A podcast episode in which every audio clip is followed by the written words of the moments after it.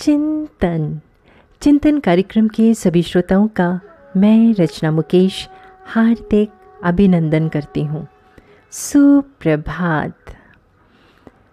वो मेरे ऑफ़िस के दिन की एक साधारण शुरुआत थी, जब मैं अपने ऑफ़िस के कंप्यूटर के सामने बैठा था। आपके पासवर्ड का समय समाप्त हो गया है। इन निर्देशों के साथ मेरे कंप्यूटर की स्क्रीन पर एक संदेश प्राप्त हुआ। हमें अपनी कंपनी में हर महीने कंप्यूटर का पासवर्ड बदलना पड़ता है। मैं अपने हालिया ब्रेकअप के बाद बहुत उदास था। उसने मेरे साथ जो किया, उस पर मुझे विश्वास ही नहीं हो रहा था। और मैं दिन भर यही सोचता रहता था। मुझे एक बात याद आई, जो मैंने अपने बॉस से सुनी थी। उन्होंने कहा था मैं पासवर्ड का उपयोग अपने जीवन की सोच को बदलने के लिए करता हूँ। मैं अपनी वर्तमान मनस्थिति में काम पर ध्यान नहीं लगा पा रहा था। पासवर्ड बदलने के विचार ने मुझे याद दिलाया कि मुझे अपने हाल के ब्रेकअप के कारण हुए हालात का शिकार नहीं होना चाहिए और मैंने इसके बारे में कुछ करने का निर्णय लिया। मैंने अपना पासवर्ड बनाया। Forgive at the rate her उसे माफ़ कर दो।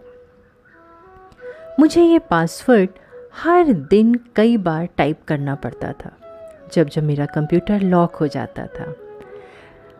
हर बार जब मैं अपना कंप्यूटर ऑन करता तो मुझे लिखना होता था कि उसे माफ़ कर दो। उस सरल क्रिया ने मेरी पूर्व प्रेमिका के बारे में मेरे नज़रिए को बदल दिया। सुलह के उस निरंतर स्मरण ने मुझे परिस्थिति को स्वीकार करने के लिए प्रेरित किया और मुझे अपने डिप्रेशन से बाहर आने में मदद मिली। अगले महीने सर्वर ने जब मुझे अपना पासवर्ड बदलने की चेतावनी दी, तब तक मैं बहुत हल्का महसूस कर रहा था।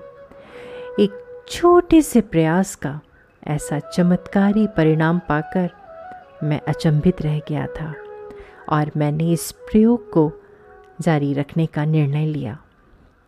अगली बार जब मुझे अपना पासवर्ड बदलना पड़ा तो मैंने अगले काम के बारे में सोचा जो मुझे करना था।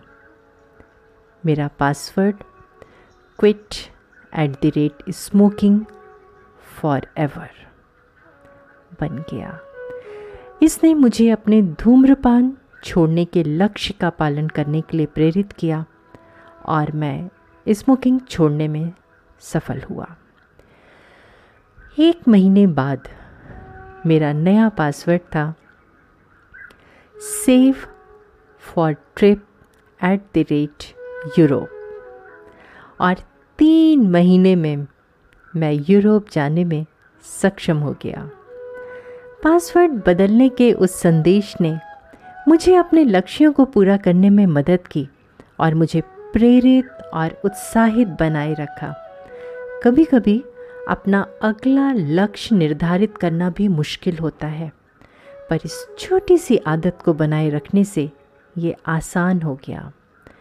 कुछ महीनों के बाद मेरा पासवर्ड था लाइफ इज़ ब्यूटिफुल और मेरी ज़िंदगी फिर से बदलने लगी। दोस्तों, आत्मसंवाद बहुत महत्वपूर्ण है।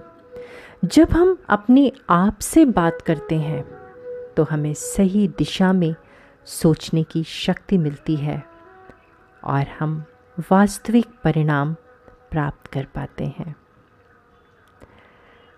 चिंतन ज़रूर करिएगा। और हाँ आपने क्या पासवर्ड रखा है? आपका दिन शुभ एवं मंगलमय हो।